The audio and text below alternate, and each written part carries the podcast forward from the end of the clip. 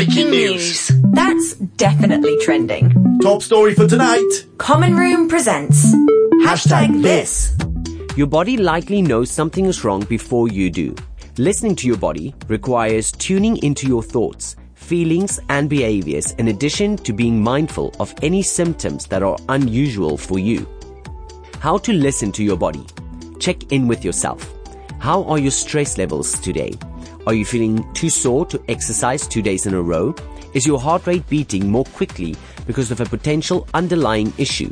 Or have you just had too much caffeine today? Have you been getting restful sleep or have you been tossing and turning? Take care of yourself. Our basic necessities like food and water can play a larger role than we might think on the way we feel.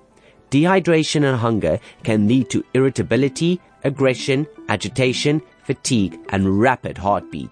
Drink plenty of water during the day and eat satisfying meals on a consistent schedule.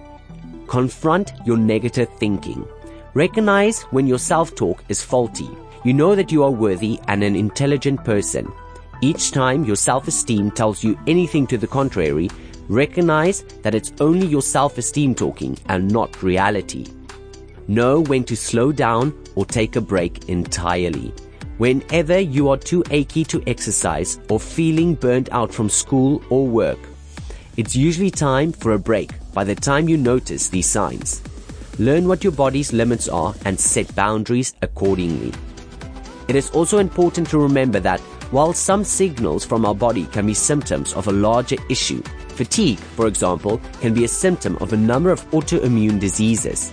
It can also be a symptom of dehydration and not getting enough sleep.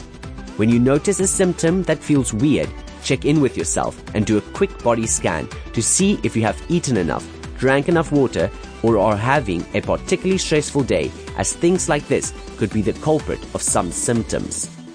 So head on over to our Common Room Facebook or Instagram page and share with us how you keep your health in check by using hashtag listen to your body.